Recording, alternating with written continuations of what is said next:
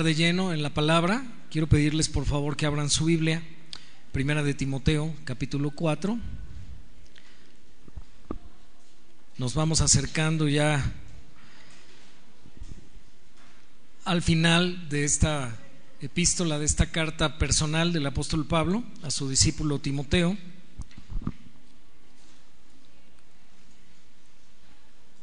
podemos ver nosotros que esta carta es doctrinal, es una carta que tiene un objetivo. El objetivo es que la iglesia sepa cómo debe conducirse, cómo se deben hacer las cosas en la reunión pública. Cuando los cristianos nos reunimos, ¿cómo debemos hacer las cosas? ¿Debemos hacer lo que se nos ocurre? ¿Debemos echarle creatividad? ¿Debemos hacer acaso una lluvia de ideas? Para que esto sea muy atractivo a la gente o debemos hacer las cosas como Dios ha establecido en su palabra. Dios ha dejado claramente esta carta establecida, en primer lugar, no para la iglesia, en primer lugar para un pastor llamado Timoteo, enviado por su pastor o su apóstol, en este caso el apóstol Pablo, a cuidar una iglesia temporalmente en una región llamada Éfeso. Este pastor era un pastor joven, no tenía mucha experiencia, aunque él había acompañado a Pablo muchas veces en otros viajes misioneros, él ya tiene la total responsabilidad. No es lo mismo ser un apoyo que tener todo el peso de la responsabilidad. Amén. Y entonces Timoteo ahora recibe instrucciones muy claras del apóstol Pablo. El apóstol Pablo, un hombre de Dios, un hombre que por revelación divina recibe instrucciones de cómo se debe conducir la iglesia y entonces le dice qué debe hacer en cuanto al culto público, en cuanto a las reuniones de oración, en cuanto a la predicación de la iglesia, en cuanto al ministerio de la mujer. Todo eso ya lo hemos explicado, incluso en cuanto a los requisitos de aquellos que tienen un llamado a ser pastores, de aquellos que tienen un llamado a ser diáconos en la iglesia, cuáles son los requisitos cómo es que la iglesia debe nombrar a sus oficiales, a sus, a sus pastores, a sus ancianos, a sus obispos, a sus diáconos, no de manera democrática, sino por el fruto, por el carácter cristiano.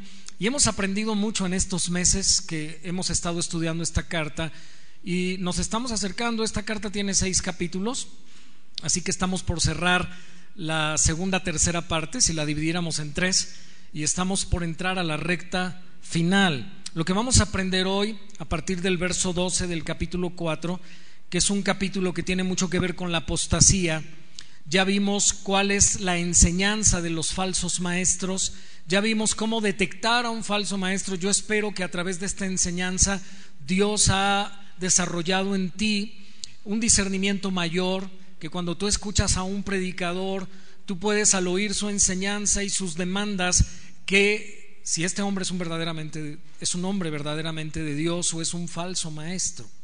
Amén.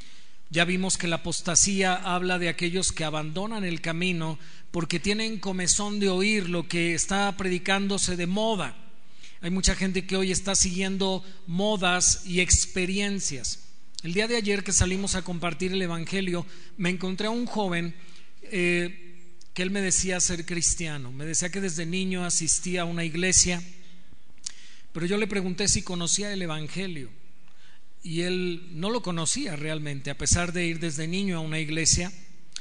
Pero él me decía, pero yo fui a un encuentro y yo tuve una experiencia espiritual con Dios. Entonces, déjeme decirle que las experiencias no nos salvan. Lo que nos salva es el Evangelio el creer el Evangelio. Amén.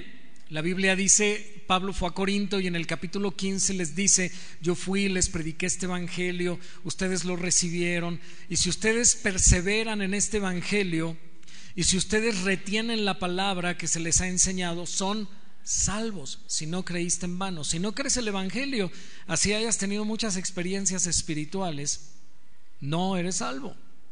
Lo que te salva es creer el Evangelio. Amén. Entonces es muy importante, hermanos, que como iglesia, al ir estudiando la palabra de Dios, vamos aprendiendo doctrina, pero la doctrina siempre va a repercutir en la práctica. Si tú estás entendiendo la doctrina, pero tu vida no está teniendo cambios, si tu conducta es la misma a pesar de conocer la doctrina, déjame decirte que algo no anda bien en tu vida. Porque siempre Pablo en todas sus cartas, eh, él tenía un estilo de primero enseñar doctrina y después empezaba la parte práctica. Por ejemplo, ahorita que hemos estado estudiando como iglesia la carta a los romanos, el capítulo 11 cerró la parte doctrinal, cierra una primera fase de la carta y a partir del capítulo 12 Pablo dice, bueno, en vista de que sabemos la doctrina, ahora Dios espera que nosotros vivamos de esta manera. Siempre la doctrina debe traer un resultado en la conducta. De nada sirve que tú y yo conozcamos más de la doctrina si esto no nos está transformando. El propósito de la doctrina es transformarte. Amén. Yo espero de verdad en el Señor que Dios está desarrollando y agudizando el discernimiento en tu vida. Vaya conmigo por favor el capítulo 4, verso 12. Aprendimos varias semanas también de la piedad. Vimos que es el resultado de la doctrina la piedad es la vida que agrada a Dios, es devoción en acción. Son algunas de las definiciones que compartimos con ustedes semanas pasadas. Piedad es devoción en acción. ¿Cuántos tienen devoción por Cristo aquí? ¿Cuántos son devotos de Cristo? Amén. Es decir, ustedes confían, aman, adoran, sirven, creen en Jesucristo.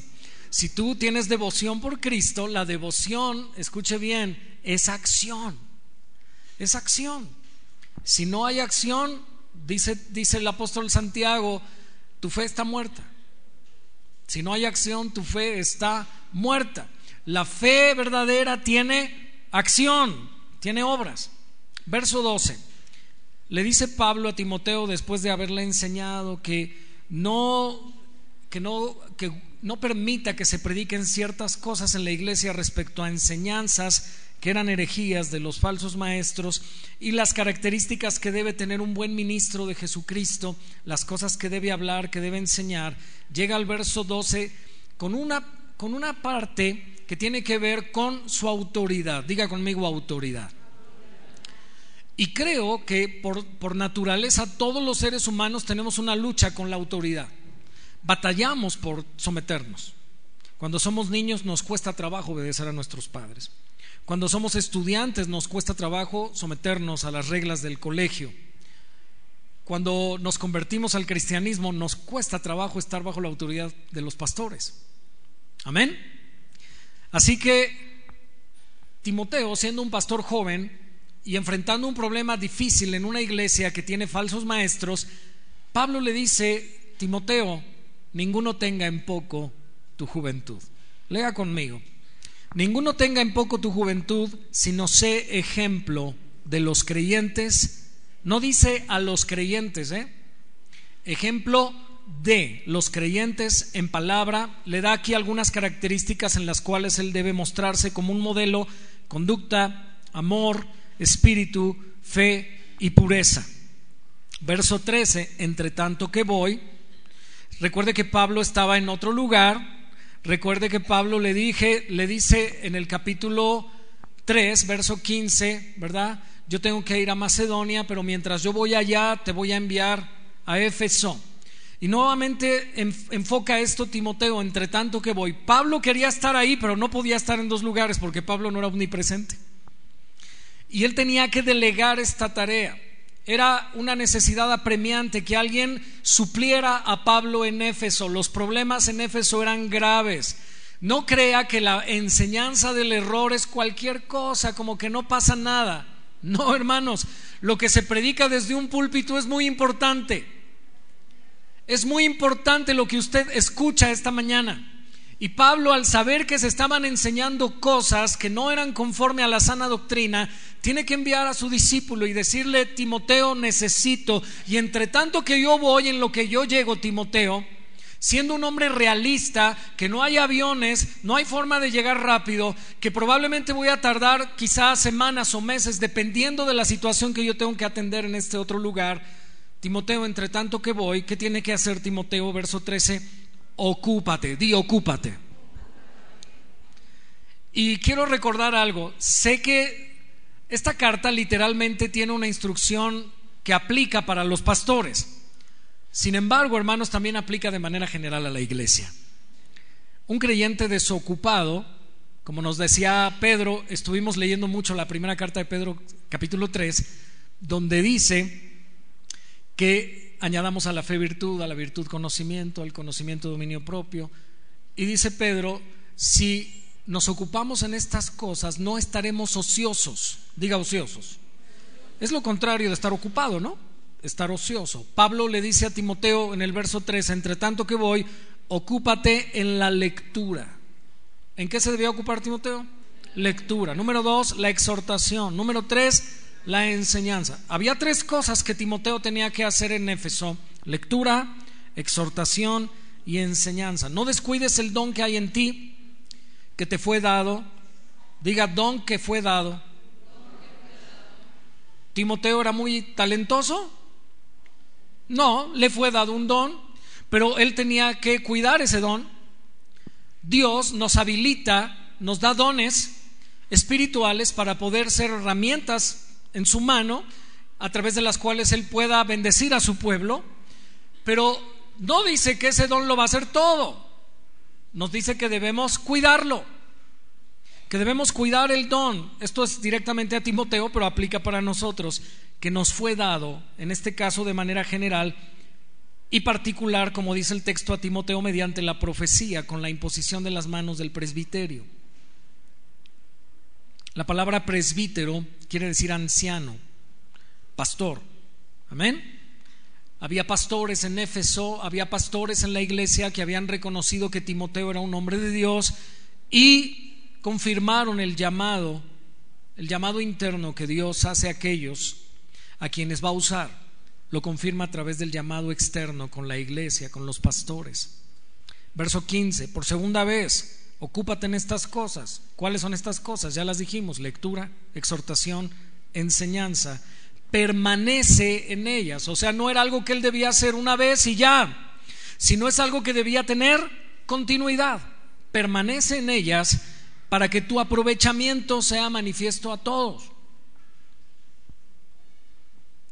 Ocúpate en estas cosas. ¿Cuál es el objetivo? ¿Cuál es el fin? Que te aprovechen. Amén. Qué triste, hermanos, cuando una persona tiene alguna deficiencia metabólica. Hay personas que cuando hay un problema con su metabolismo, así coman mucho, no les aprovecha. Hay personas que están diagnosticadas con hipertiroidismo y el hipertiroidismo hace que una persona tenga que comer muchas veces en el día, pero aunque coma, no lo aprovecha.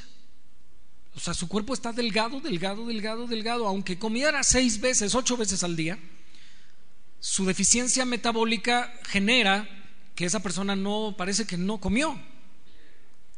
¿Sí me está entendiendo? Hay algunos cristianos que aparentemente espiritualmente tienen una deficiencia metabólica espiritual porque comen palabra de Dios, pero no les aprovecha. Pablo le dice a Timoteo, Timoteo, esta ilustración yo no la traía escrita, eh, pero creo que fue buena. Hay algunos hermanos que están come y come y come, pero no se les nota lo que están comiendo. Era lo que decía hace un ratito, la doctrina debe tener repercusiones en la conducta tu aprovechamiento sea manifiesto a todos. El pastor debe, escuche bien, mostrar a la iglesia, y no porque él quiera la alabanza de la iglesia, sino porque él quiere el reconocimiento de Dios, que es una persona que está aprendiendo y que se manifiesta en su conducta. Ya vimos palabra, ¿verdad? Conducta, fe, pureza, amor son estas cosas también. Verso 16, ten cuidado de ti mismo y de la doctrina. Persiste en ello, pues haciendo esto te salvarás a ti mismo y a los que te oyeren. Vamos a entrar de lleno. Hermanos, hay cosas que Dios aborrece. Y una de las cosas que Dios aborrece, que Él odia, es, escuche bien, la anarquía. Que los seres humanos hagamos lo que se nos dé nuestra regalada gana. Esa es una de las cosas. ¿Sabe? La anarquía tiene una raíz en el orgullo. El orgullo dice, ¿y quién es este para que me mande? ¿Y quién se cree esta? Esa es, esa es la razón por la cual las personas no queremos estar bajo autoridad. Dios es un Dios de orden. Amén. Y Él aborrece la anarquía, Él aborrece el orgullo. La Biblia dice que Dios al orgulloso lo mira de lejos. En el libro de Proverbios. Romanos 13.1 nos enseña que nos debemos someter. Vea, dice, sométase toda persona. ¿Quién? Aquí no hace excepción, él dice que todos debemos someternos a quién? A las autoridades superiores. Porque no hay autoridad sino de parte de Dios, Romanos 13.1, y las que hay por Dios han sido establecidas. Diga, las que hay, Dios las puso. ¿Te cae gordo tu jefe? Si te cae gordo, Dios te lo puso. Es tu jefe.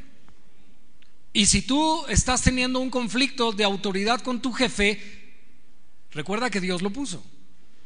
Y que si tienes un conflicto con él, realmente no lo tienes con tu jefe, lo tienes con Dios, que lo puso.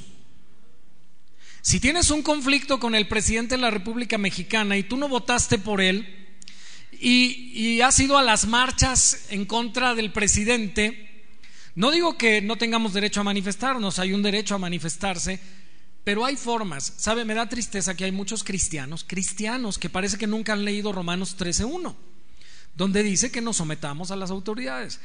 Que parece que nunca han leído Primera de Pedro, donde dice que honremos al rey. Nosotros no tenemos un monarca, pero tenemos un presidente.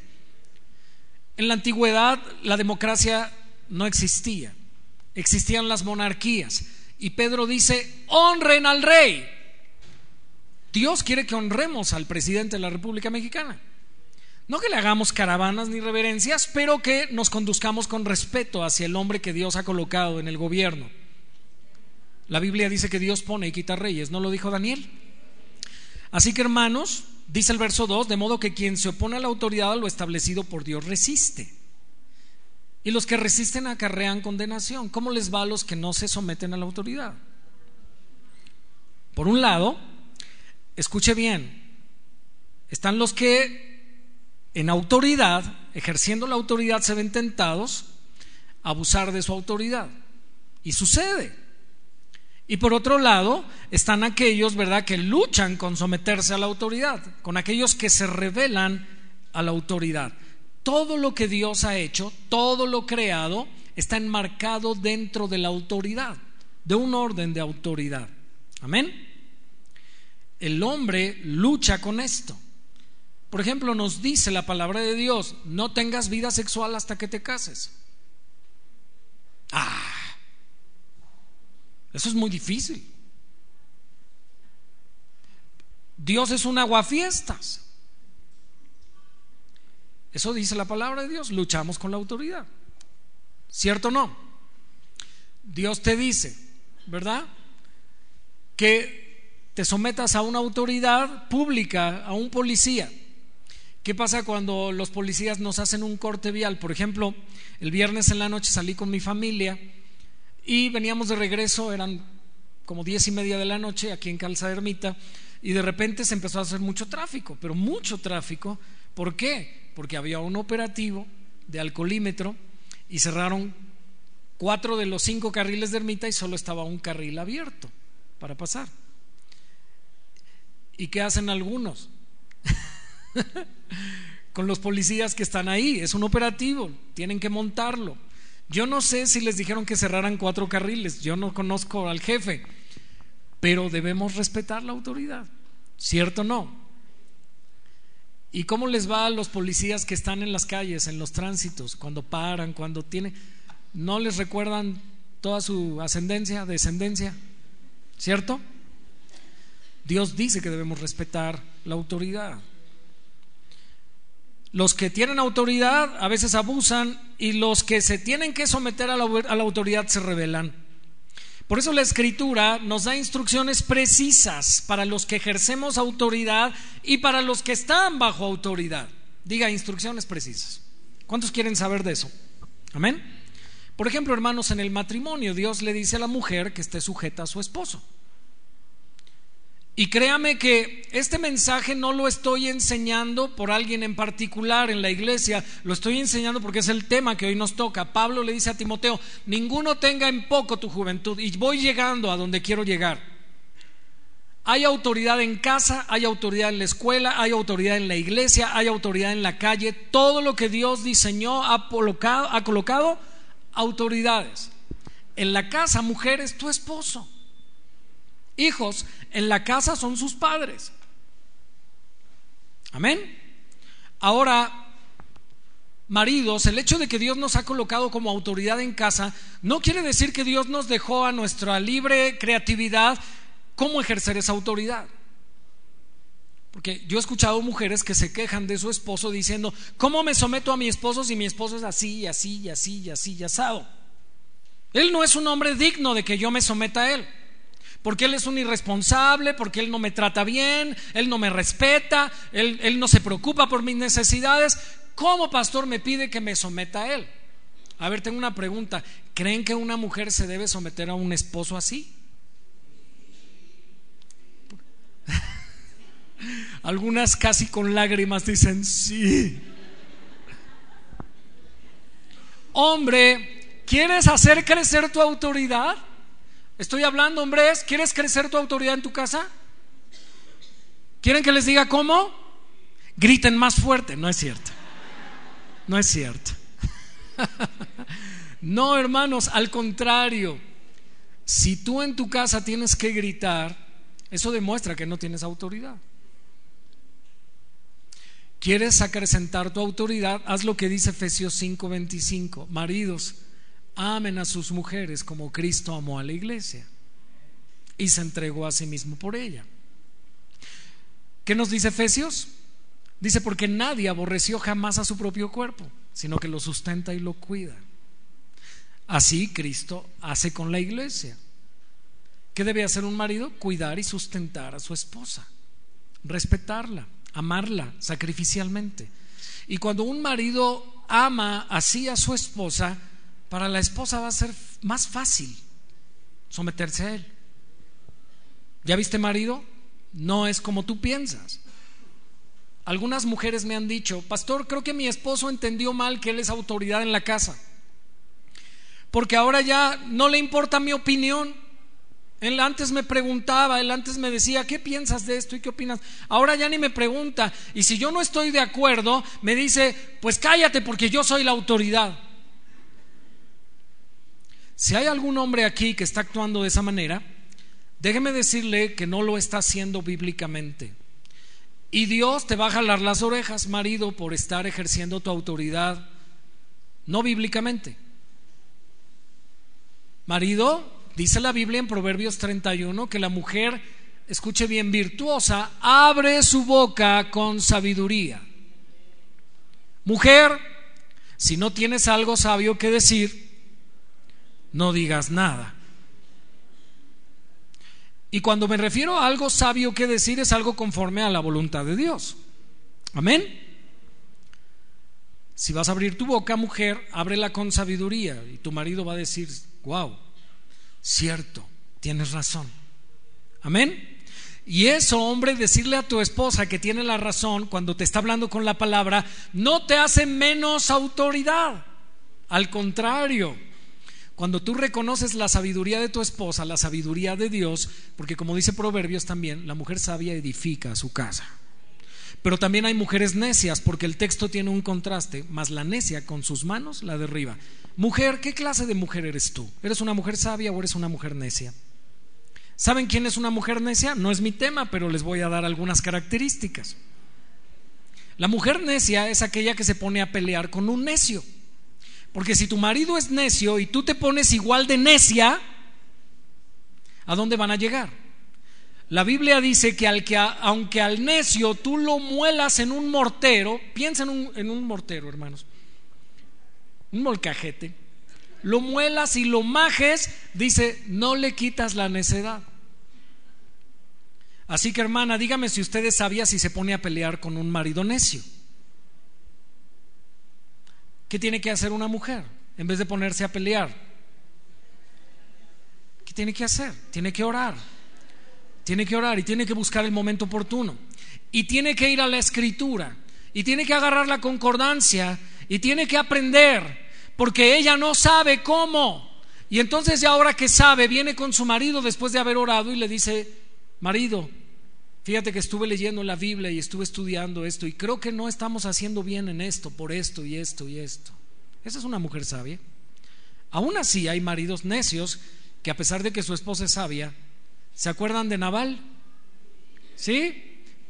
Abigail era una mujer sabia. Y Naval era necio. Y a pesar de que ella fue con Naval y le dijo, no hagas eso a David, mira, mejor atiéndelo. ¿Y qué dijo Naval? Algunos me ven, ¿quién es Naval? Vaya su Biblia. Estudie la, historia del rey David en, en primera y segunda de Samuel. Y usted va a saber quién es Naval y quién fue Abigail. Actúe como esa mujer con sabiduría y usted verá los resultados. Sea paciente. Amén. Ahora, si una mujer tiene un marido necio, ¿eso es una excusa para que ella no se someta a él? No. Primera de Pedro 3 nos dice que si alguna mujer tiene marido no creyente, se someta a él para que él que no quiere creer por la palabra se ha ganado, se ha ganado por, por su conducta. Amén. ¿Cuántas mujeres apacibles hay aquí? vuestro atavío sea el interno, no el de peinados ni de joyas, ¿verdad? Sino un espíritu afable y apacible que es de gran estima a los ojos de Dios. Mujeres es el maquillaje más hermoso. Dios ve hermosa a una mujer, así no sea muy agraciada físicamente, Dios la ve hermosa si es afable y apacible. Tranquila. Una, mujer que no pelea. Algunas dicen, ay pastor, pero eso está, eso está pesado para mí. Usted no me conoce. Sí, yo sé, escucha bien, yo sé que eso es imposible para ti. Pero yo sé que si te llenas del Espíritu Santo, vas a poder vivir así. Porque tú no puedes, mujer. No quieras ser apacible sin estar llena del Espíritu Santo.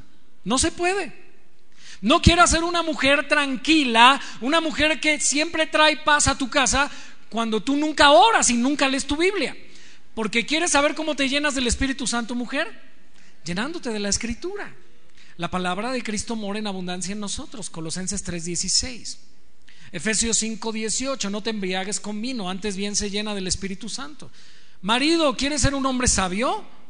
¿Quieres amar a tu esposa como Cristo amó la iglesia? Te tengo una mala. Por ti solo no puedes. Necesitas llenarte del Espíritu Santo. Diga conmigo autoridad. En la iglesia, hermanos, Dios ha provisto de autoridad. Ahí es donde quería llegar. Pablo le dice a Timoteo, ninguno tenga en poco tu juventud. Dios ha dado a la iglesia pastores. Sabemos que la cabeza de la iglesia es Cristo, ¿cierto? La iglesia solo tiene una cabeza, pero Dios, escuche bien, ejerce esa autoridad a través de los pastores que la ha constituido. No de los pastores que se autolevantan. Hay mucha gente que es miembro de una iglesia y de repente dice, yo creo que ya hace mucho, ya tomé muchos cursos, yo creo que aquí no me han descubierto, no han visto mi talento, yo tengo un llamado, así que como el pastor no me envía, pues yo me voy y abro mi iglesia. Esos son pastores autonombrados. La iglesia es la que debe confirmar el llamado de un pastor, levantándole como pastor y parte de un equipo de la iglesia local o enviándole a empezar una obra nueva, así como Pablo hizo con algunos de sus pastores. Así que bueno, Dios ejerce su autoridad en la iglesia a través de quién? Dígalo, sin miedo de los pastores. Amén. Los cuales a su vez deben estar sujetos a Cristo. No crea que los pastores no tienen cabeza, también tienen cabeza. Amén. Haciendo las cosas en la iglesia como Dios ha establecido en su palabra. Los pastores debemos tener mucho cuidado de no traspasar los límites de nuestra autoridad. Dios nos ha investido de autoridad para que cuidemos el rebaño, para que alimentemos el rebaño, para que gobernemos el rebaño, procurando la gloria de Dios, no nuestra gloria. procurando, hermanos, el bienestar, el beneficio del pueblo, de las ovejas. Pablo dice que su autoridad no es para destrucción, sino para edificación. Dios ha dado autoridad a los pastores para tu beneficio. Diga conmigo, la autoridad del pastor me beneficia. ¿Lo cree de verdad? Porque algunos luchan con la autoridad. ¿Y este cabezón quién se cree que me va a mandar a mí? Mire, en Mateo 20, verso 20 al verso 25 encontramos un pasaje bíblico donde los discípulos de Jesús, dos de ellos, especialmente los hijos de Zebedeo, Jacobo y Juan, mandaron a su mamá para decirle a Jesús que cuando Jesús estuviese en su reino, ¿verdad? Porque ellos pensaban, como Jesucristo el Mesías, que Cristo tendría un reino terrenal, que él había venido a establecer un reino terrenal.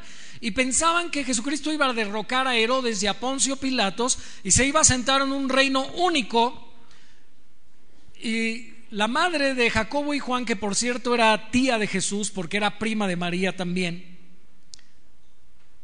viene y le dice, oye, sobrino, ¿qué te parece si cuando tú llegues al trono, pues Jacobito y Juanito, tus primos, este, uno se sienta a tu derecha y otro a tu izquierda?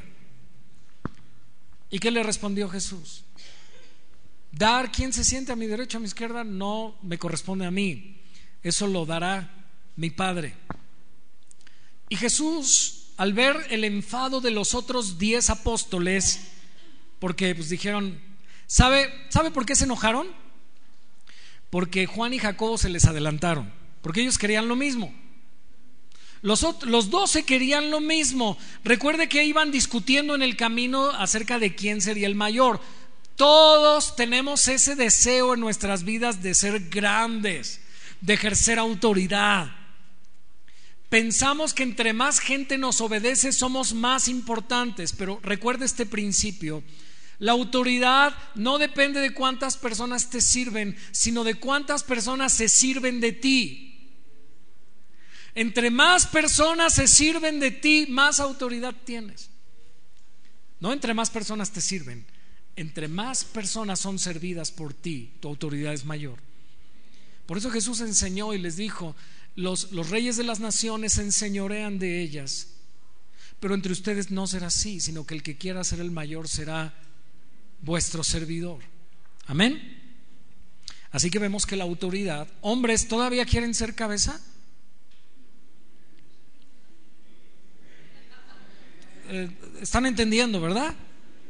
Ya no los oí con el mismo entusiasmo de hace un ratito.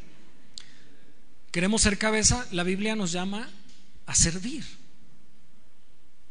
Servir en nuestros hogares, servir a nuestras familias, ser el siervo, el que, escuche bien, Pablo, cuando se presenta en sus cartas, cuando Pablo, nuestro español, eh, Reina Valera traduce Pablo, siervo de Jesucristo, pero la palabra griega es la palabra doulos, que significa esclavo de Jesucristo. ¿Cuántos de ustedes pueden armarse de una mentalidad de siervos, de esclavos? Ay, no, ¿qué pasó, pastor? Vivimos en la era de los derechos humanos. Eso de la esclavitud ya fue abolido. Déjeme decirle una cosa, no, pero aquí no es un esclavo porque alguien te esclavizó. Aquí eres un esclavo por amor. ¿Está entendiendo? Es, eres un esclavo de manera voluntaria. Tú quieres servir. No te obligan a servir, tú quieres servir. Esa es la autoridad que Dios nos enseña en su palabra. Amén.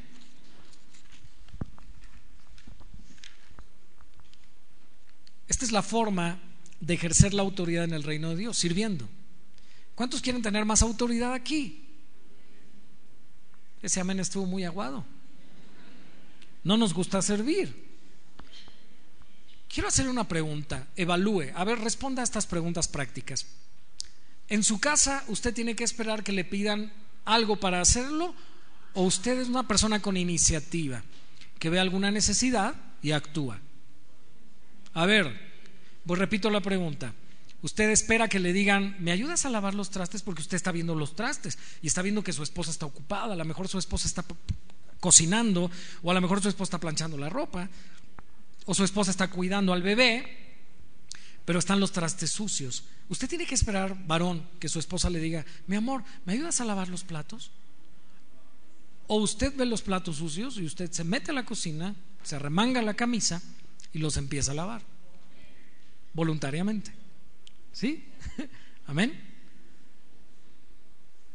Escuchaba a un, autor cristiano que la semana pasada fuimos a una conferencia de él y, y él comentaba un ejemplo y decía que una pareja llegó a consejería con él, él es consejero matrimonial, y la mujer empezó a hablar con él, desde que llegó comenzó a hablar y le dijo, mire pastor, nuestros problemas no son económicos ni de discusiones, y, empezó a hacer una lista de cosas que no eran su problema.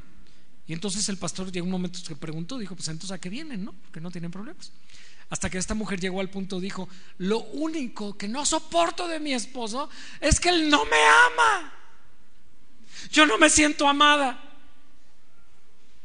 Y el pastor le preguntó, ¿por qué no te sientes amada por él? Dice, porque él nunca pasa tiempo conmigo, porque él nunca platica conmigo. Y entonces el pastor se dirige al hombre y le pregunta, oye, ¿por qué tu esposa dice que nunca pasas tiempo con ella? Y el hombre le dice, pastor, yo no sé por qué ella dice eso. Yo siempre le estoy ayudando en la casa. Mire, pastor, yo aspiro, aspiro la alfombra. Yo lavo los trastes, le ayudo a lavar la ropa, sacudo la casa, siempre estoy, yo no sé qué más quiere, dice él. De verdad le ayudo, con, le ayudo mucho en la casa. Y la mujer dice, Sí, cierto. Por eso nunca pasas tiempo conmigo, porque siempre estás limpiando, siempre estás sacudiendo, siempre estás barriendo. Nunca platicas conmigo porque siempre estás limpiando la casa. ¿Ya entendió? Debemos tener un balance, ¿no? Debemos tener un balance. Debemos servir. Pero recuerde, el servicio no es la única forma de amar. Hay, otras formas de manifestar el amor. Otra de las formas, nos enseñaba este conferencista, que otra de las formas de mostrar el amor es pasando tiempo de calidad. Hay personas que requieren tiempo de calidad. Hay personas que requieren palabras, palabras de ánimo, palabras de afecto. Hay personas que requieren actos de servicio. Y cada uno de nosotros pudiera tener diferentes formas de interpretar el amor. Este hombre tenía actos de servicio, pero a su esposa necesitaba tiempo de calidad. ¿Sí me están entendiendo? Ahora, hermanos, no podemos ni tener actos de servicios, ni brindar tiempo de calidad, ni dar palabras de afecto, ni mostrar el amor a veces con un contacto físico. Ah, hay personas en la casa que siempre, ¿me, haces un cariño? Y, me sobas la espalda y, y ráscame aquí. ¿verdad? Y, me das un masajito. Hay personas que les gusta que las toquen. Y estoy hablando en un sentido del amor, que sienten el amor a través del contacto físico. Y aunque tú les des actos de servicio y les des palabras de ánimo, a pesar de eso ellos no se van a sentir amados si tú no los tocas. No podemos hacer eso sin la llenura del Espíritu Santo. Eso fue lo único que sentí que le faltó al pastor decir. ¿Verdad? Porque el pastor nos presentaba que debemos hacer todo eso, pero eso no es fácil de hacer sin la llenura del Espíritu Santo. Amén. Primera de Pedro 5 nos enseña cuál es la forma, y voy a entrar ya en materia de ejercer la autoridad en la iglesia. Diga, autoridad en la iglesia. Vamos a hablar del ejercicio de la autoridad en la iglesia por medio de quién? ¿Quiénes son las personas que Dios usa? Los pastores. Vamos a ver qué dice Pedro, cómo deben ejercer la autoridad los pastores. Primera de Pedro 5, verso 1. Ruego a los ancianos, que también traducido significa pastores, que están entre vosotros, yo anciano, fíjense qué humildad de Pedro. Pedro era apóstol, pero se ve igual entre los ancianos. Yo anciano también con ellos y testigo de los padecimientos de Cristo, que soy también participante de la gloria que será revelada. Aquí viene la instrucción, verso 2 apacentad la grey de Dios que está entre vosotros. ¿Qué es apacentar? Es dar de comer, es llevar las ovejas a los pastos. Eso es apacentar la grey. ¿Qué tiene que hacer un pastor? Darle de comer a las ovejas. Amén.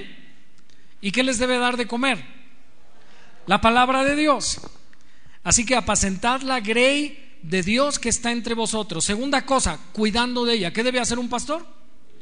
Cuidar la grey. ¿A fuerza? ¿Cómo? Voluntariamente. ¿Por ganancia deshonesta? Voy a ir a orar por el hermano a ver si me da una ofrenda. ¿Eso es, eso es hacerlo correctamente? No. No teniendo señorío, es decir, no pensando que tú eres el Señor de las ovejas. David Moreno, que es pastor de esta iglesia, no es tu Señor, Jesucristo es tu Señor. Amén. ¿Qué querrá decir esto de no ejerciendo señorío? ¿Sabe que hay algunos pastores hoy que son intocables? Hay pastores hoy que no toques al ungido de Jehová, ¿verdad? No le digas nada al pastor porque ya mejor que Dios le, tome cuentas y que Dios le diga, porque tú no le digas nada. ¿Eso es la enseñanza bíblica? No. Si algún pastor está en un error, está en un error, está actuando en su conducta de manera inapropiada o está enseñando algo que no es conforme a la escritura, una persona que detecte ese error puede venir con el pastor y decirle, pastor, creo que usted está actuando mal por esto y esto, o usted está enseñando mal por esto y esto. Amén. No somos intocables, no como teniendo señorío de los que están a vuestro cuidado, sino siendo ejemplos. Ejemplos. ¿Qué debe ser un pastor? Un buen ejemplo de las ovejas. Los pastores deben cuidar de no abusar de su autoridad. Por otro lado, la iglesia debe tener cuidado de no menospreciar la autoridad. ¿Qué le dice Pablo a Timoteo? Ninguno tenga en poco tu juventud. Amén. Tesalonicenses, primera carta de Tesalonicenses 5, 12 y 13 dice, os rogamos hermanos que os reconozcáis a los que trabajan entre vosotros y os presiden, es decir, lideran, gobiernan, dirigen en el Señor y os amonestan, y que los tengáis como en mucha estima. ¿Cómo debe tener la iglesia a sus pastores? En mucha estima. No lo digo porque yo sea su pastor y para que ustedes me quieran. Dios te está diciendo esto por medio de la Biblia, inspirado por el Espíritu Santo. El apóstol Pablo dice, Dios, ten a tus líderes, a tus pastores en mucha estima y amor por causa de su obra. Tened paz entre vosotros. Pareciera que la iglesia de Tesalónica no estaba dando ese reconocimiento y ese amor a sus pastores, por eso Pablo los tiene que animar a hacerlo. Pablo da una indicación directa a la iglesia de Corinto. Vamos a ver otro ejemplo. Primera de Corintios 16, 10 y 11. Y si llega a Timoteo, porque en una ocasión anterior Pablo había enviado a Timoteo a Corinto. En este, en este pasaje específicamente de Timoteo, Pablo está en Éfeso, pero cuando fue a Corinto vean la instrucción. Y si llega Timoteo, mirad que esté con vosotros con tranquilidad, porque él hace la obra del Señor así como yo. Por tanto, nadie le tenga en poco. ¿Por qué Pablo escribe esto a la iglesia de Corinto? Porque la iglesia de Corinto tenía problemas con la autoridad. No sé si usted se acuerda del capítulo 3 de la primera carta, que Pablo dice que en Corinto algunos dicen, yo soy de Apolos, otros dicen, yo soy de Cefas, y otros, yo soy de Cristo. Los hiperespirituales no se sometían a nadie, nada más decían someterse a Cristo. ¿Hay alguien aquí que diga, eh, ¿quién es tu pastor? Jehová es mi pastor. Hay algunos que son así de espirituales, ¿no? No pueden decir el pastor David, el pastor Arsenio, el pastor Magdiel, son mis pastores. No, dicen, Jehová es mi pastor. ¿Qué espiritual eres tú? Eso indica que no te sometes a nadie, ¿verdad? Pues así estaban en Corinto y Pablo les tiene que decir, si llega Timoteo, nadie le tenga en poco. Segunda causa por la que algunos podrían tener a Timoteo en poco. Ya vimos la primera, tenemos una lucha con la autoridad. Segunda, porque Timoteo era muy joven. Y las personas mayores tienden a decir, ¿y este joven a mí qué me va a enseñar? ¿El qué me va a decir si yo he vivido el doble de él? Tengo el doble de experiencia que él. Este chamaco apenas empieza a vivir y resulta que ahora este es el que me va a enseñar a mí. ¿Alguien ha tenido esa actitud alguna vez? ¿Verdad que sí? Es una tendencia natural. Timoteo era joven y por tanto Timoteo dice a la iglesia de Corinto, nadie le tenga en poco, sino encaminadle en paz para que venga a mí, porque le espero con los hermanos. En el verso 15 de este mismo capítulo 16 de Primera de Corintios y verso 16 dice, hermanos, ya sabéis que la familia de Estefanas es la primicia, es las primicias de Acaya. Acaya era una región y fue la primera familia que conoció el evangelio ahí y que ellos se han dedicado al servicio de los santos. Vea la instrucción. Os ruego que os sujetéis a personas como ellos. ¿A quién nos debemos sujetar? A los que sirven. Mire, os ruego que os sujetéis a personas como ellos. ¿Qué había dicho de la cualidad de ellos en el verso anterior? Que se han dedicado a servir a los santos. ¿Quién es una autoridad en la iglesia? El que está dedicado a servir a los santos. Y no a los santos de los nichos, ¿eh? A los santos vivos, de carne y hueso y un pedazo de pescuezo, como usted y yo. Amén. Os ruego que os sujetéis a personas como ellos y a todos los que ayudan y... Ay, como que acabo de llegar un verso que Dios me acaba de hablar algo. Voy a hacer un paréntesis aquí porque esto es muy... Diga, ¿a quién nos debemos sujetar según la escritura? A todos los que ayudan y trabajan. Nuestros hermanos edecanes, que sirven aquí en la iglesia con mucho amor, a veces usted no se sujeta a ellos. Cuando le dicen, hermano, ¿se puede recorrer un lugar, por favor? Hermano, cuando usted recibe una instrucción, ¿usted respeta a los hermanos decanes? ¿Siempre ha sido amable con ellos y obediente? ¡Ey! Están muy serios. ¿Sabe? Platicando hace un par de semanas con, con mi grupo de mentoreo, me decían algunos, pastor, nosotros no somos ballet parking. Hermano, no piense que los hermanos que están en el estacionamiento son su ballet parking. Si usted sabe manejar, usted llegue y estacione su carro. A las hermanas, yo sé que hay hermanas que manejan aquí que se les, se les dificulta estacionar un vehículo y los hermanos con mucho amor le ayudarán. Pero varón, Usted no llegue aquí y le diga, ahí están las llaves, acomódalo. Ahora quiero tocar otra cosa. El estacionamiento de la iglesia es gratuito, ¿verdad que usted no paga? No. La iglesia no se hace responsable si a su auto le pasa algo aquí adentro. ¿Sabe? A mí me han rayado mi carro cantidad de veces aquí adentro. De verdad. Mi espejo de mi carro está roto, porque aquí lo rompieron adentro del estacionamiento. Afuera en la calle hay hermanos que están cuidando los vehículos. Sin embargo, déjeme decirle una cosa, ningún hermano tiene una instrucción mía. Nunca deben poner su vida en riesgo por un espejo de un carro. Si se están robando un carro, yo le digo a los hermanos edecanes, no se arriesguen, no sabemos si el asaltante, si el ladrón trae pistola. Es mejor que se lleven el carro a que hieran a alguna persona. ¿Cierto? Si aquí adentro no nos hacemos responsables de su carro, mucho menos allá afuera. En la calle todos estamos expuestos a que nos roben algo de nuestro auto, ¿cierto? Entonces, por favor, hermano, hay hermanos aquí que les han robado sus autos, ¿cierto o no? Felipe Sánchez, ¿dónde estás? Te robaron tu bolcho, ¿verdad? ¿Regresó? Ya no regresó. ¿Y el hermano se ofendió y se fue de la iglesia? No, aquí está el hermano. Eso nos puede pasar a cualquiera. Hermana Vicky, ¿dónde andas? Estás sirviendo con niños. A su hijo le robaron su carro aquí afuera, también no regresó. Aquí estás, ¿verdad? ¿Te acuerdas cuando le robaron su camioneta?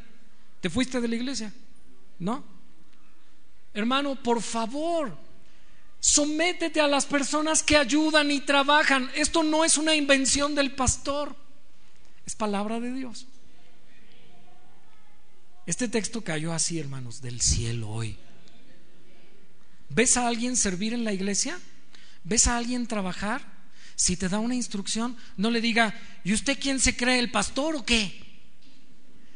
Recuerdo que había un hermano, no, no puede venir con nosotros porque le amputaron una pierna. Pero hace varios años, cuando estábamos en Insurgentes, ahí en Maranata, yo le pedí a uno de los pastores que por ahí le dijera que se colocara en los baños.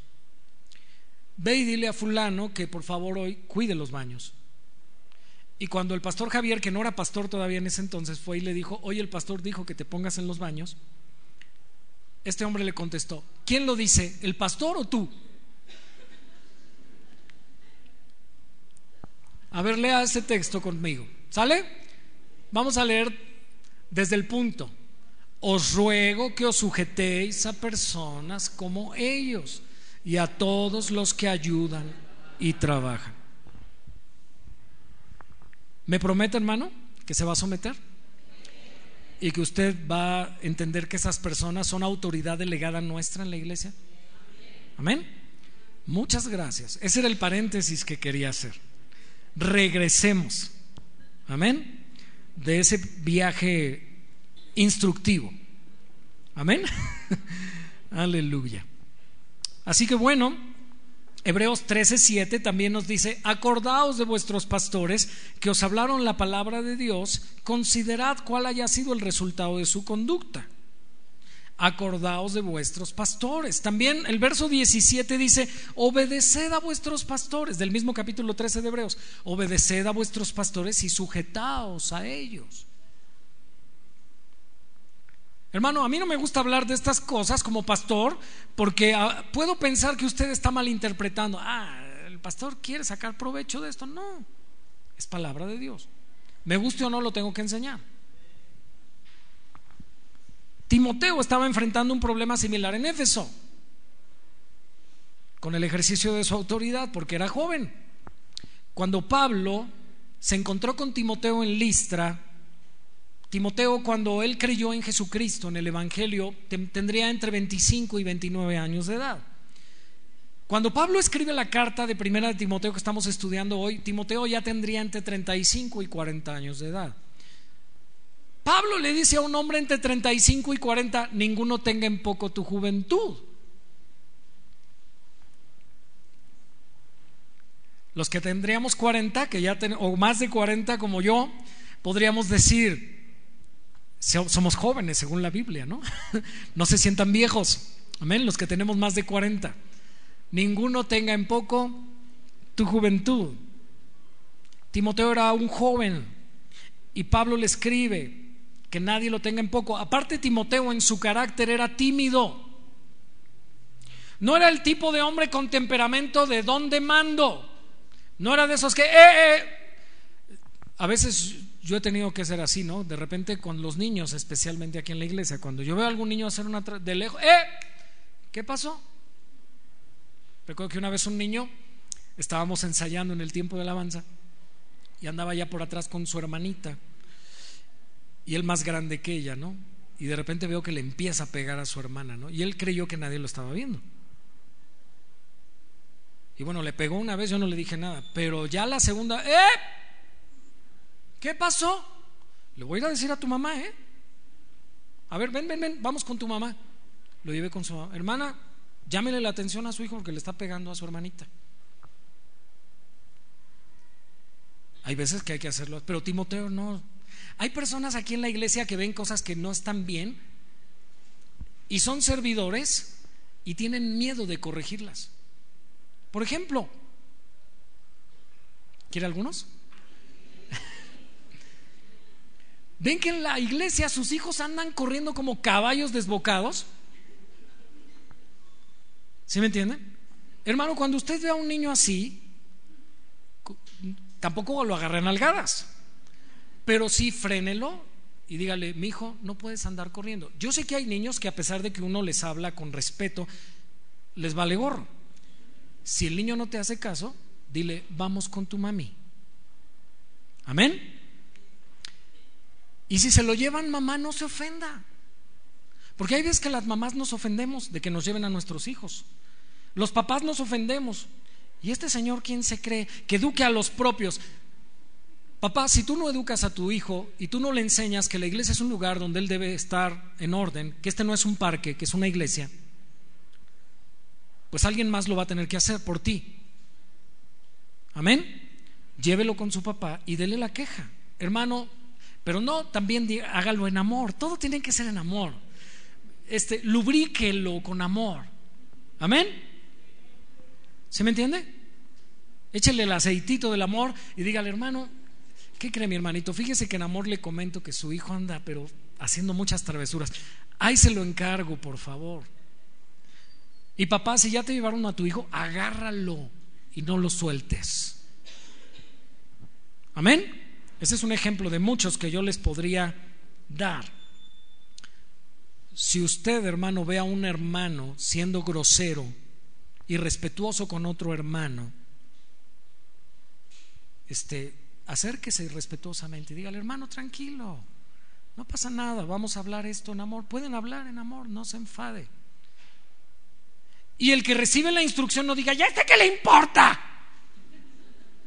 Por favor, somos una iglesia, somos hermanos, no olvides, somos la familia de Dios. Timoteo era tímido, no sea tímido. Haga las cosas, corrija lo que vea mal, tenga iniciativa, aún aquí en la iglesia. Si usted ve algo sucio, no diga, ay, aquí no limpian bien. No, pregunte, ¿dónde hay un trapeador? Disculpe, hermano, ¿me pueden prestar un trapeador? Porque aquí. Si usted ve basura, no diga, ay, qué mal educada es la gente en Iztapalapa. No, hermano, ayúdenos, recógela y llévela al bote. Amén. No sé, luego hay algunos hermanos que tienen mal tino en los mijitorios, en los mingitorios, ¿verdad? Y de repente el piso está un poco sucio. Pídale a Dios, hermano, en primer lugar que le dé puntería y segundo lugar, este, busque un trapeador y ayúdenos. Iniciativa, esta, diga, esta es mi casa también. ¿Sabe que la iglesia es casa de todos? ¿A poco si usted llega y ve en su casa papeles tirados, no los recoge? Si usted fuera un adolescente, sí lo creería. Pero si usted es un adulto, usted actuaría, ¿cierto? Bueno, un adulto limpio, ¿verdad? Un adulto ordenado. Muy bien. Así que Timoteo, a pesar de su timidez, ¿verdad? Tiene que vencer ese problema de carácter. Por eso Timoteo le dice que nadie te menosprecie. Timoteo, aparte de todo, hermanos, era enfermizo, aparte de ser tímido y de no tener don de mando. Pablo le dice, Timoteo, bebe un poco de vino mezclado con agua por tus constantes enfermedades. Algunos de nosotros queremos ver a un hombre de hierro para someternos, ¿no? Yo quiero ver a un hombre fuerte. Al pastor sí me someto porque eh, Hermano, no, no empiece a hacer bandos aquí en la iglesia que diga, el pastor David como que, como que es más duro con nosotros, pero, pero el pastor Magdalena es como más bromista, más suavecito. Y el pastor Arsenio es un amor, es un dulce. Y entonces algunos digan, yo soy de Arsenio, yo soy de Mag, y yo soy de David. No, hermanos, eso no es bíblico. O a mí me gusta más cómo predica y empiecen a hacer bandos de decir, no, es que yo, yo no voy el siguiente domingo porque el siguiente domingo predica fulano. Y yo no voy los domingos que predica David porque David es bien regañón. A mí me gusta ir con el pastor Sarce que nos consuela. Y O me gusta ir con Ma que nos hace reír. Escuche bien, hermano. Tenemos que escuchar la palabra de Dios. No venimos a oír predicadores, venimos a oír la palabra de Dios. Cierto que Dios nos usa a nosotros para hablarles, pero es la palabra de Dios. Pablo le dice, toma un poco de vino en 1 Timoteo 5:23 por causa de tus frecuentes enfermedades. Para acabarla, Timoteo tímido, medio débil de carácter y enfermizo. ¿Quieren un pastor así? ¿Y qué tal si Dios les manda uno así? Deben someterse a Él. ¿Saben que han oído de Juan Calvino? ¿Saben que Juan Calvino es uno de los teólogos más grandes que la iglesia cristiana ha producido? Bueno, Dios, ¿verdad? En su historia del cristianismo. Este hombre fue un reformador. Y Juan Calvino, si tú lees su biografía, fue un hombre muy enfermizo, muy enfermizo. Le costaba mucho trabajo predicar. Siempre estaba batallando con su salud. Y fue un gran hombre de Dios. Así que la condición de salud no tiene que ver con el trabajo ministerial. Pudiera ser a veces un obstáculo, pero se puede vencer. Amén. Con la gracia de Dios. Y con el amor de la iglesia hacia su pastor. Y la comprensión. Amén. Y este joven tímido tenía que ir a suplir ni más ni menos que a quién. Que a Pablo, hermanos, que a Pablo lo que le sobraba era autoridad. Imagínense qué contraste. Tenía que ir a enfrentar a los maestros del error, un hombre tímido. A veces yo le he tenido que decir a los pastores que colaboran conmigo, dile las cosas como son. ¿Le dijiste esto? No, pasa es que díselo, por favor. Amén. ¿Quiere que le digan la verdad o que le anden dando la vuelta? Mejor, de una vez. Amén. Estos maestros del error eran hombres mayores que Timoteo. Fíjese, probablemente muchos de estos maestros del error a los que Timoteo tenía que confrontar eran ya ancianos. Timoteo tenía un promedio entre 35 y 40, pero ellos habían estado con Pablo desde que Pablo fue y predicó y plantó la iglesia en Éfeso. Desde Hechos 20, cuando Pablo se despide de ellos y les dice, cuiden de la iglesia, cuiden de ustedes mismos, cuiden del rebaño, porque dentro de ustedes mismos se levantarán hombres que arrastrarán a los discípulos, los llevarán al error. Así que algunos de ellos estaban viejos y un joven tenía que ir a confrontarlos. Sabe, yo he hablado con personas en el ministerio que me dicen, yo no veo las cosas como tú las ves. Y yo les he dicho, bueno, es que no es como yo las veo, es como dice aquí. No, pero es que yo, yo entiendo ese versículo de otra forma. Y les empiezo a enseñar, mira, no es que aquí lo dice así, y aquí también, y aquí también, y aquí también. Entonces, ¿cómo de otra forma? No, pues yo te respeto tu forma de ver las cosas y de trabajar, respeta la mía. Cuando hemos entrado en temas polémicos del ministerio, hay que confrontar el error. Amén. Estos ministros del error que estaban en Éfeso estaban predicando, escuche bien, el ascetismo. ¿Qué es ascetismo? ¿Qué es una vida asceta? Es muy similar a una vida de monástica, a ser un monje irse a un convento, no comer, ayunos, desvelos, votos de castidad. Eso es lo que estos falsos maestros estaban enseñando que se, necesitaba para ser salvo.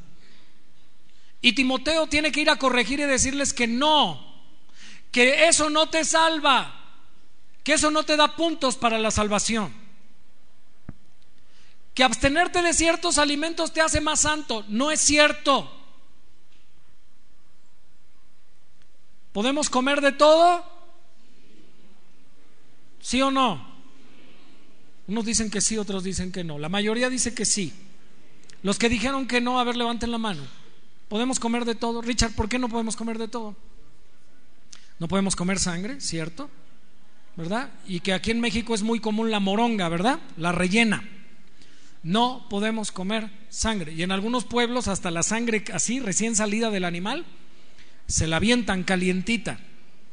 Así es, se acostumbra en algunos pueblos de Oaxaca. Pero escuche bien, la Biblia dice que no podemos comer sangre. ¿Entonces podemos comer de todo? No, ¿qué pasó con los que decían que sí?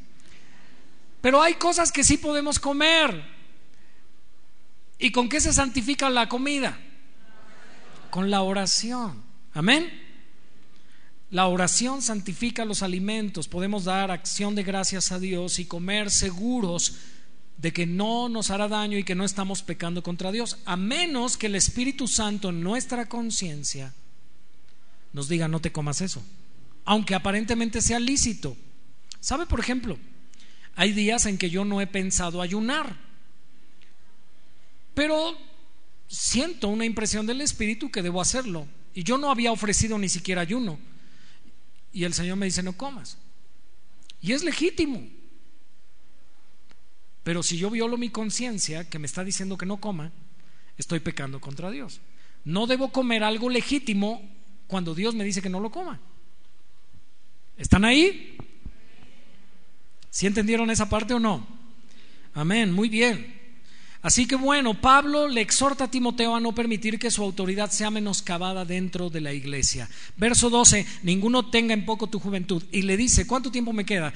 Que debe ser ejemplo, que debe ser ejemplo en las siguientes características, palabra, conducta, amor, espíritu, fe y pureza. Eso de que ninguno tenga en poco tu juventud significa que en otras palabras, que nadie piense menos de ti de lo que eres. Humildad no es hacerse chiquito. Humildad no es decir, todo, yo no sirvo para nada, yo no sé nada, yo no soy nada. Algunos piensan que eso es humildad. Dice la Biblia en Filipenses que debemos pensar de nosotros mismos con cordura conforme a la medida de fe que nos fue dada. Así que humildad no es decir yo no sirvo, yo no sé, yo no puedo. No, humildad es que si tú sabes hacer algo, lo hagas. Que si tú puedes hacer algo, lo hagas. Amén. Eso es humildad. No que te hagas menos, ni que te hagas más tampoco. Si no puedes, entonces reconoce y dije, yo no puedo. Si no sabes, reconoce y dice, yo no sé. Pero si sabes y puedes, hazlo. Y eso es humildad. ¿Me entendió? Pablo le está diciendo a Timoteo que nadie te vea menos. Timoteo, yo te conozco, yo te he oído predicar, yo te he visto trabajar en la obra conmigo, hombre a hombro. Tú has estado conmigo en todas mis tribulaciones, Timoteo. Ve y haz lo que sabes hacer, que nadie te menosprecie vas a ir en mi representación apostólica a Éfeso. Pablo tiene que dar una exhortación similar a otro pastor joven, Tito, la carta de Tito, capítulo 2, verso 15. Esto habla, exhorta y reprende con toda autoridad. Nadie te menosprecie. Estos mandamientos fueron dados directamente a Timoteo y a Tito en estas dos cartas pastorales, pero Pablo sabía que la iglesia primitiva acostumbraba leer las cartas en conjunto, en la iglesia, en el culto. ¿Y sabe qué quería hacer Pablo? A la vez que Timoteo iba a recibir esa instrucción, que la iglesia oyera que no debía menospreciar a sus pastores. Que la iglesia debía aprender que debía respetar la autoridad que Dios había establecido. Eso es algo que Pablo quería ganar también al escribir esta carta, al saber que iba a ser leída públicamente. Sabe, hermano, cuando un pastor permite que la iglesia menoscabe su autoridad, la iglesia va a sufrir. Si usted no reconoce la autoridad de sus pastores, usted va a ser el afectado. De verdad. Hebreos 13, 17, voy a leer el texto completo, que hace rato solo leí la parte A del texto. Obedeced a vuestros pastores y sujetaos a ellos. ¿Por qué? ¿Quieres saber por qué? Porque ellos velan por vuestras almas, como quienes han de dar cuenta. Dios dice, cuídame estas ovejas, David, y cuídalas bien. Sí, Señor, te las encargo. Arturito, cuídame bien esa célula, te las encargo. Amén. Cristian, cuídame bien ese mentoreo, te lo encargo, te está diciendo el Señor. Cuídame bien ese grupo de mentoreo. Cuídame bien ese grupo de niños, maestros de niños que están hoy aquí, que les tocó descansar del servicio. Te encargo esos niños. Ora por ellos, vela por ellos, ámalos, cuídalos para que lo hagan con alegría. ¿Quién? Los pastores. Si tú te sujetas a tu pastor, tu pastor va a estar alegre. ¿Quieres ver a tu pastor enojado? ¿Quieres ver a tu pastor amargado? De esos pastores, ay, estas ovejas desobedientes, rebeldes, nunca quieren obedecer. ¿Cómo quieren ver a sus pastores en esta iglesia? Gustavo, ¿cómo quieres ver a tus pastores? ¿Contentos? ¿O los quieres ver haciendo el trabajo con enojo? Para que lo hagan con alegría y no quejándose, porque esto no os es provechoso. Yo conozco pastores que se quejan mucho de sus ovejas. Y yo digo, ¿sí serán ovejas? Porque las ovejas son dóciles y obedientes. ¿O son cabras? Las cabras son desobedientes y rejegas. A ver, si te tienes que evaluar el día de hoy a la luz de la escritura, ¿qué eres?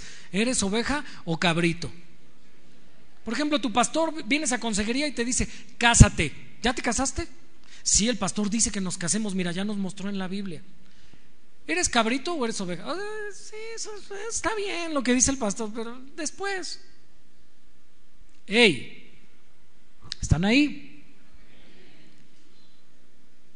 Si soy tu pastor, obedéceme si te estoy enseñando con la Biblia lo que Dios manda que debes hacer. Si no me obedeces, ya sé que eres. Acuérdense en Mateo 25 dónde van a mandar a las cabras, ¿eh? ¿Se acuerda que Jesús dice y va, va a venir y como el pastor separa las ovejas de las cabras y a las ovejas las pondrá a su derecha y a las cabras a su izquierda? Y la sentencia para las cabras no está muy bonita. Para las ovejas sí, ¿verdad? Benditos de mi Padre. Malditos al fuego eterno. Hoy. ¿Qué es usted, oveja o cabra? Dice allá una hermana, oveja. Amén. Ninguno tenga en poco tu juventud hay que someternos, porque no es provechoso la indisciplina, la desobediencia, la rebeldía. Cuando la iglesia no se somete a la autoridad de los pastores, sufre. Bíblicamente hablando, tengo una pregunta, ¿cómo pueden los pastores hacer que su autoridad sea respetada? Yo tuve que hablar con los pastores el día miércoles en la mañana y les dije, no quiero que se lleven pesado con nadie en la iglesia.